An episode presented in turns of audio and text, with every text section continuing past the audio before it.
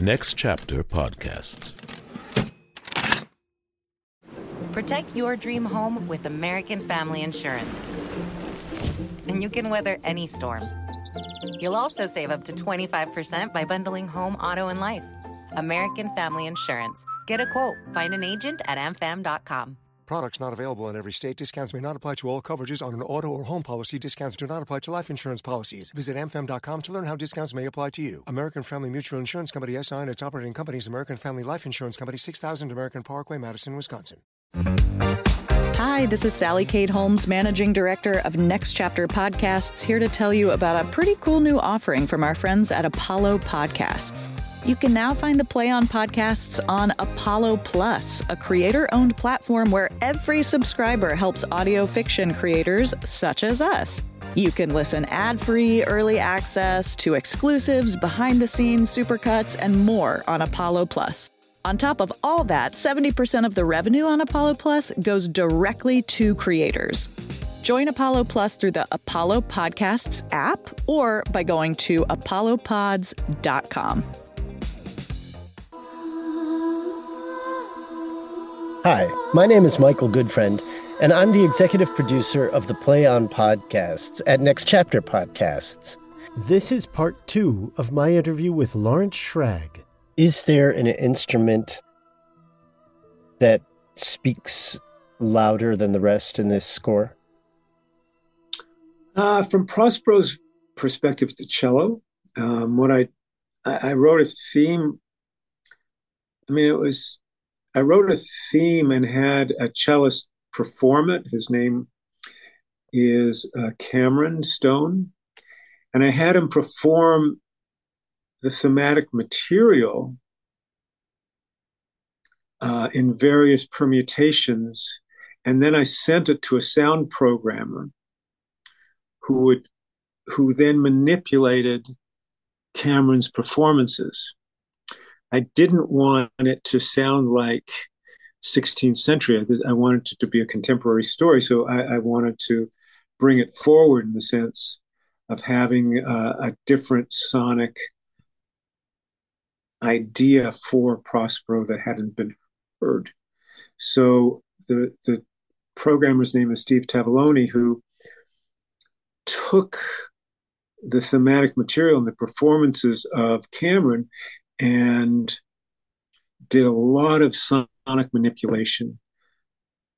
And that evolved into some of the performances that I would then use to program and write with afterwards. So it was an evolution of uh, how I came up with Prospero's material.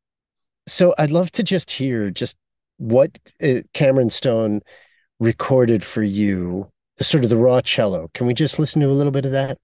Of course, of course.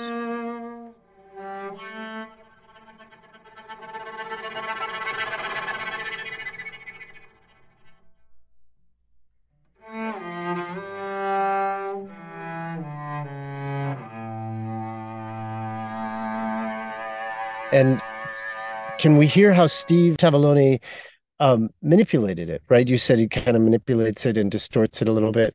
Yeah, so he colors everything, and um, he he to me he brings it into the 21st century. Okay, so let's listen to what he did with Cameron's recording.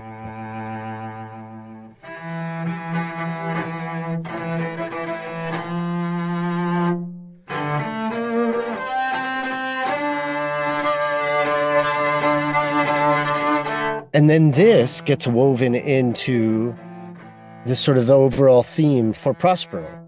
Yeah? Correct. Correct. And it, it, even within that, I then had cues that were the uh, manipulated sounds of Steve, and I had Cameron play on top of it afterwards. Oh, let's hear let's hear an example of that.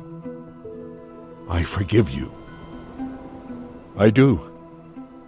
Cold hearted though you are. The spell dissolves apace, and as morning steals upon the night, melting the darkness so their minds begin to clear. he's less dark, like he sees an opening. he sees the end of the story on the island. And I wanted him to be more human. So he's less manipulative. And I wanted to have the cello, the natural cello, start to come forward. And then by the end, it's just cello.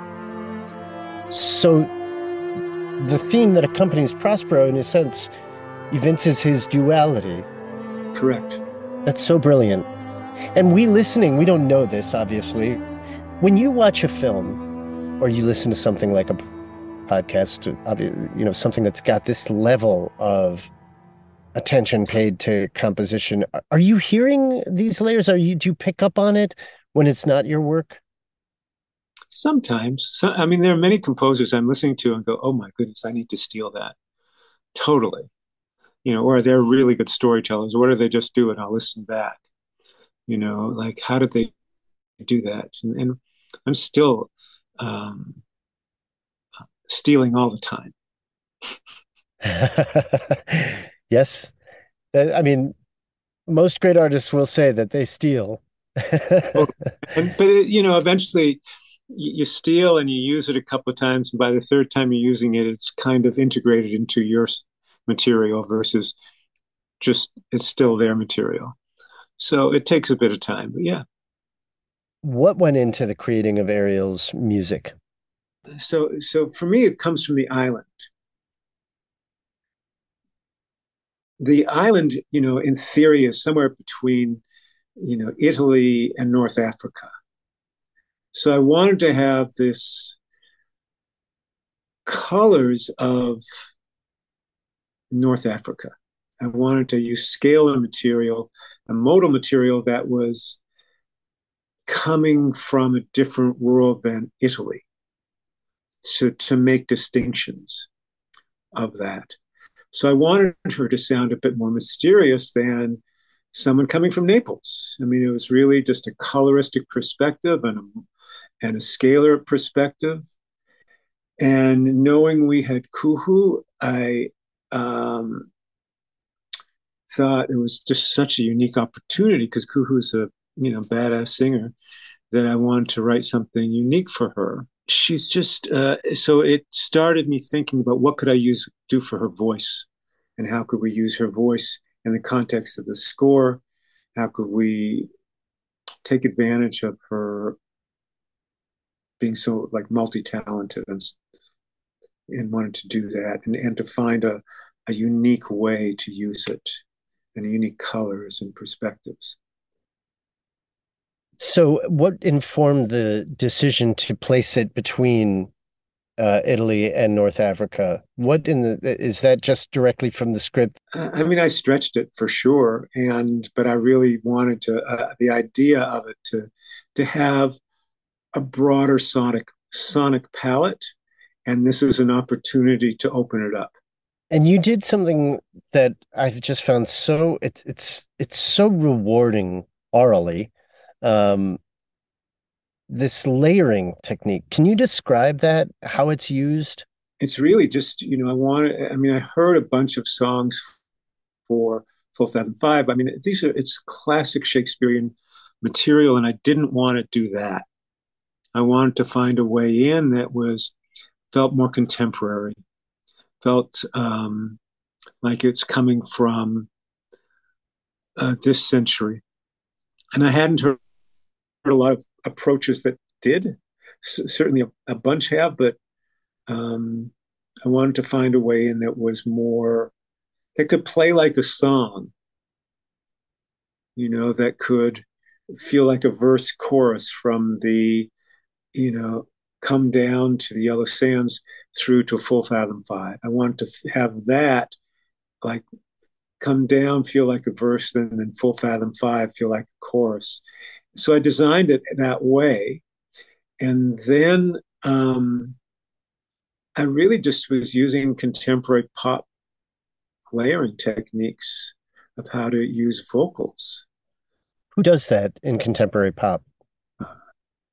who doesn't? Is you know Billie Eilish, Billie uh, Eilish. so many so many singers, you know, are overlaying themselves on their vocals, and it creates this unique richness that um, would have the vocals make it have a distinct sound from just her speaking voice, and I wanted to have that distinction.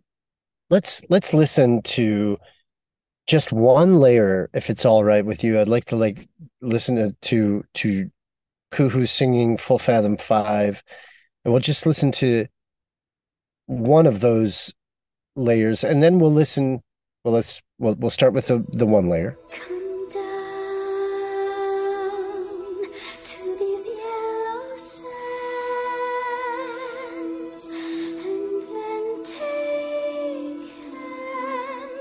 And now, can we listen to the the sort of the final version here with, with all the layers stacked? You'll hear it starting, you know, thinner where where it might be just two layers to six layers from the beginning to the end, and the whole thing would grow.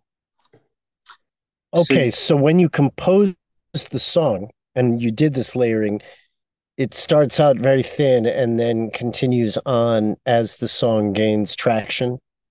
Correct. Yeah, and it grows and it grows from there. Yeah, and I it's, wanted it to, you know, uh, by the time we get to full fathom five, for it to to have more of a largesse from come down, you know, which is more mysterious.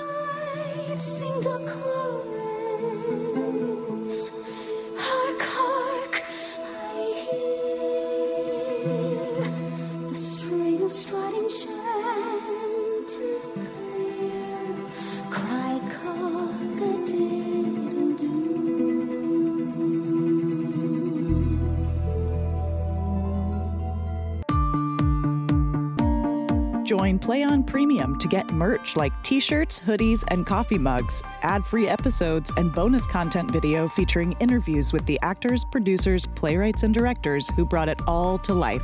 Go to ncpodcasts.com and subscribe to Play On Premium to support the art and the artists. It's incredible how music makes people feel emotion, isn't it? Yeah. Is that, do you think, what really drew you to it? I think so. I, I, I do like being, I love the art and the craft, but there is an emotional component that um, is very fulfilling and can, getting lost in other characters, having the empathy to be part of their lives and to be in their character and to write from their perspective. It's touching for me you said that uh, uh, some of the characters have a very different feel. Well, they all the characters are distinct, but then there's those those characters who are Italian, right? Alon, uh, Alonso, King of Naples, and uh, Antonio from Milan. When they're in the podcast, did, are you creating music that is more of that part of the world, or did you I, not get that specific? I was overly specific. I use Neapolitan harmonies um, that are quite specific and melodic material that is much more chromatic versus smooth and scalar. Um, from let's say Ariel or Prospero, which is broader intervallic leaps. The the Italians were more chromatic, darker, uh, you know, um, harmonically more dense, um, different instrumentation. Um, I tr- tried to make it as each character as distinct as possible with different instrumentation, different scalar material, different harmonic material, et cetera, et cetera, et etc. So, can you tell us her character, like which instruments are most attuned to whom? You know what I mean? Like, like does Alonso have an instrument in the same way that sort of Prospero has a cello? Uh, yes, um, a lot of the, the Italians, I, I, didn't do them as dis- individually distinct. I did it more as a collective color. Hmm. Um, and they had more like not not harpsichord, but certain sounds of that era that I manipulated and made more contemporary. Yeah, so it was more of that, and the the, the melodic material was it didn't have any wide da da da da. It was just more chromatic Mhm. versus bo b. It, had having wider intervals. It just I wanted it to feel a little bit more like they're all kind of they're in court. They're still in court and they're still arguing. They're still manipulating. They're still like trying to shape things, and, and it's never a clear intent. Well, actually, one of them did, but you know, it's just it felt murkier for me. All hmm. of. And is it is it informed by any period in the history, the Italian music? Well, the Neapolitan harmony is very much of that era. Yeah, Okay. that I that I used, and um, that was very intentional. Then there's Caliban. Yeah, What is- Caliban, darker, more interesting, unique. Uh, Caliban is also, you know, light and dark. And so I didn't want him to have any real melodic material. To me, it was just about texture and an earthiness and a, um, a rhythmic quality. Like he could, he, there's a random quality to him. I wanted the music to feel a little bit more random and like you didn't quite know where it was going to go, but very dark.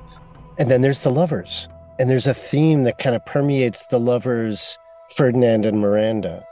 Did you try to bridge the divide between Ireland and Italy or uh, uh, a friend of mine was here when I was recording, uh, who's from, uh, he's a student of mine from Italy. And he was listening goes, Lawrence, you're an Italian composer. I said, What do you mean? He says, These melodies are very Italian. And I, you know, I wasn't aware of that, but I wanted to write something heartfelt. And, and let's just, you know, I've stolen from Morricone all my life. Ennio Morricone, who's one of the great melodic writers. Um, so I, I mean, I was probably influenced by that, not intentionally, but yeah. it works just beautifully and and you know it really we we we delight in their their love because so much i mean the, the music the music supports that sort of effervescent feeling or maybe it even makes us feel that uh and it, it just is so it, it you know just as music makes you feel things it also makes you see colors right in in different ways that i've i the the music that permeates the sort of the lovers scenes makes me see things more brightly it feels like their images are bright brighter even Well, the words are pretty good. The performances were pretty good. However. I did I the, their material was accompanied by some of the sounds I used in the island theme, which I wanted to have this effervescence, this kind of magical quality too, that was sort of this bubbling sound that you didn't quite know what, what it was, but there were a lot of different string techniques and, and uh, different coloristic I, you know, sounds that were very transparent, but bubbling. I, you know, for me, the island was, I, I wanted to create a theme that felt like birds and insects. Like, what does that sound like musically? yeah and um, I used some of those sounds for the love theme because this is, it's a, they're coming together on this island is true magic. and you worked with the sound designer lindsay jones Wonderful, yeah. What was that like so d- does is that common for a sound designer and a composer to be separate jobs Of course, I mean it's it's done that way in film all the time. You have sound effects editors, you have dialogue editors, you have all of that stuff. However, Lindsay is quite unique that he's also extremely musical and understands music and use, knows how to use music skillfully. So I was grateful for that. So um, he's um, uh, multi-talented, and it was uh, very helpful. for me. So, but it's a real. I mean, in in the same sense that a playwright hands a play over to a director and and and a cast and just has to hope for the best, and it's, it's such an act of trust, right? You're handing your music over to the sound designer essentially, right? The sound designer then utilizes it pretty much as they see but, fit. So there's a commonality, however. We're both taking direction from Andy. Okay. And that's, you know, I know that uh, whatever I give, Andy's going to use in the way he wants. I'm as soon as it leaves the studio, it's no longer my music. Uh-huh. It's Andy's music to use as he wants and how he wants to shape the story. And it's uh, it's always an act of surrender to pass it along, but it's no longer mine mm. at that point. And it took me a couple of decades to surrender to that. And um, uh, I'm healthier because I have. I can imagine it must. Well, uh, again, I relate it back to actors who see a performance cut together that that they you know using takes that they didn't like. Exactly. You know, um, you go, oh, I had three better takes in that. Why did they use that? and it was because someone in the background was moving, or, or whatever it is. It's like it's it's messed up, but yeah. So it's an act of surrender, and it is, it, and it's the creative collaboration that you we don't have control and and it's narcissistic to believe that we do. What do you want people to come away with when they hear this score? When they hear these podcasts? An appreciation for an amazing story that that's uh, told well and directed well and produced well, and, and hopefully I have. I mean, it's really not a, uh, about what I want. It's about um, what the collective has produced, and I think is kind of remarkable. Did this feel like working on a film or did it feel different? Different and the same.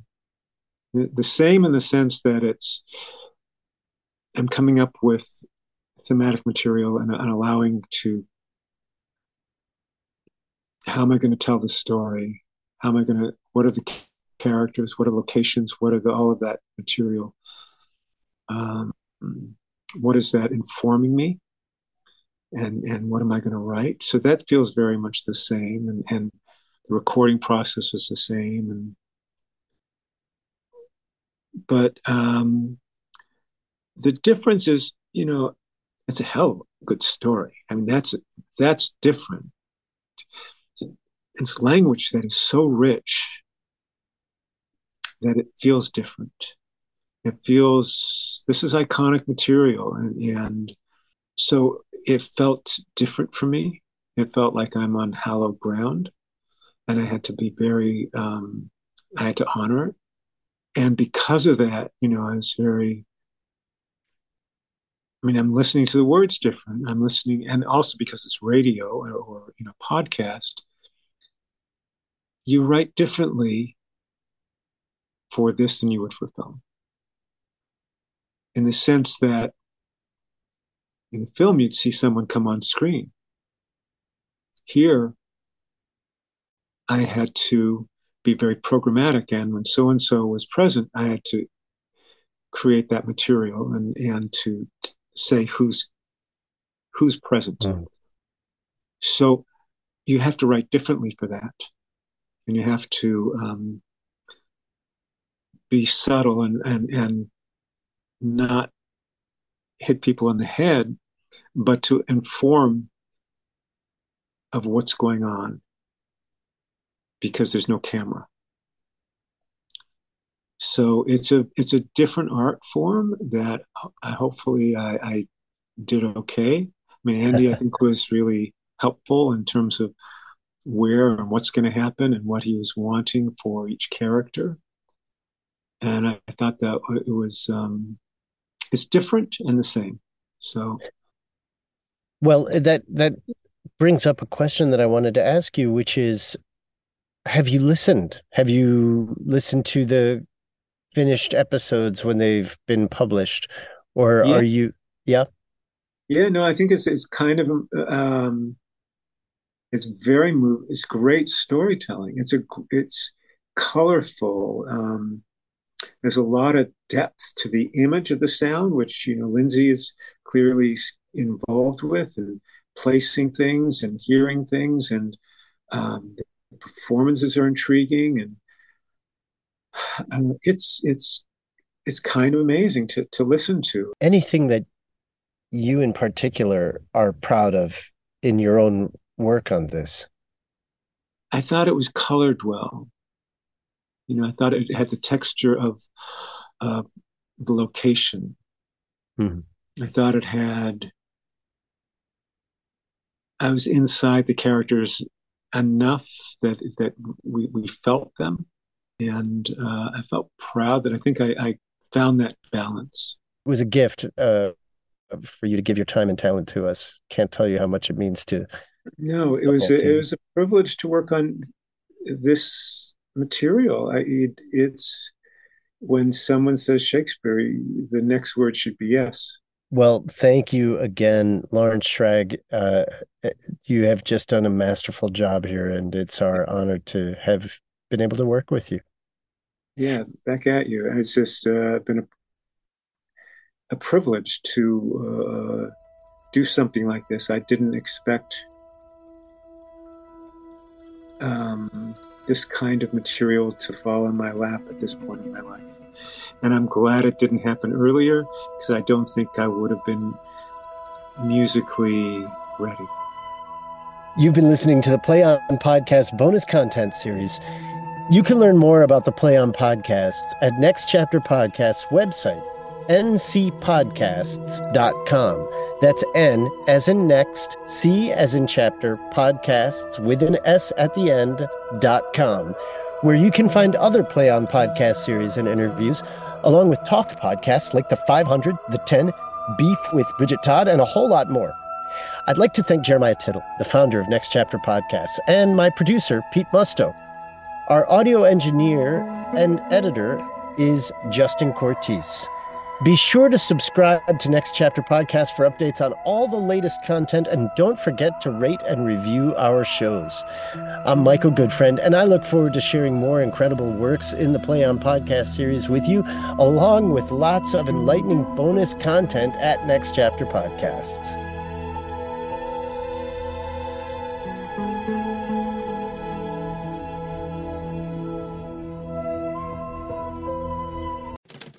Next Chapter Podcasts.